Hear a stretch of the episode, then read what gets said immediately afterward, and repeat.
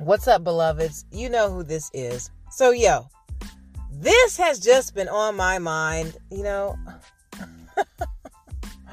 why is it that people can't accept rejection? Like, have you ever rejected someone and they just turn into a total adolescent? Like, they throw tantrums and they don't do it like in a cute, you know, um, toddler way. Like they tried to degrade you, they tried to belittle your character. I mean, whatever low blows they can do to appease their pain, they will do. it's like, how old are we now? You know, and I'm saying this because I'm speaking um, about a friend of mine who literally rejected some guy. And it's like, instead of just taking it like a man, he really just, you know, tried to slander her in every which way he possibly could. And it was, you know, I think it was really obvious that he was just insecure. But that doesn't get you in the favor of people. You know what I'm saying? Like, people are not going to look at you any better or have any type of desire to even want a friendship with you if you can't handle the truth. like, how old are we? Haven't we all been rejected at some point in time?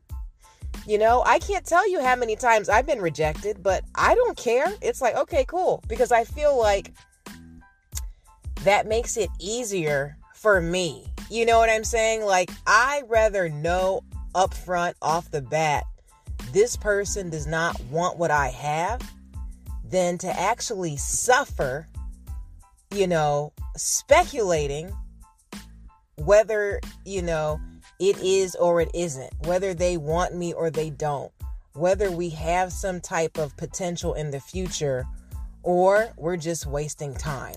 You know what I'm saying? I just let's grow up a little bit. Like if you've been rejected, I I mean, that's truly redirection. It's like, okay, thank you so much. Now I don't have to waste my time and energy and optimism into you.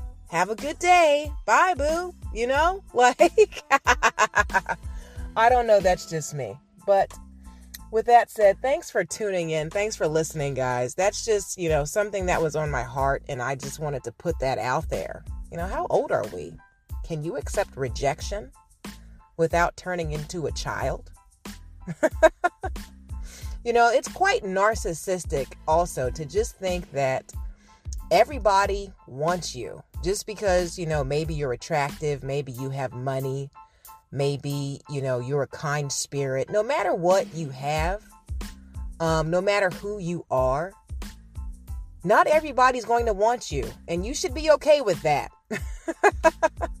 with that said, I'm getting off here, guys. I hope you had an amazing Monday.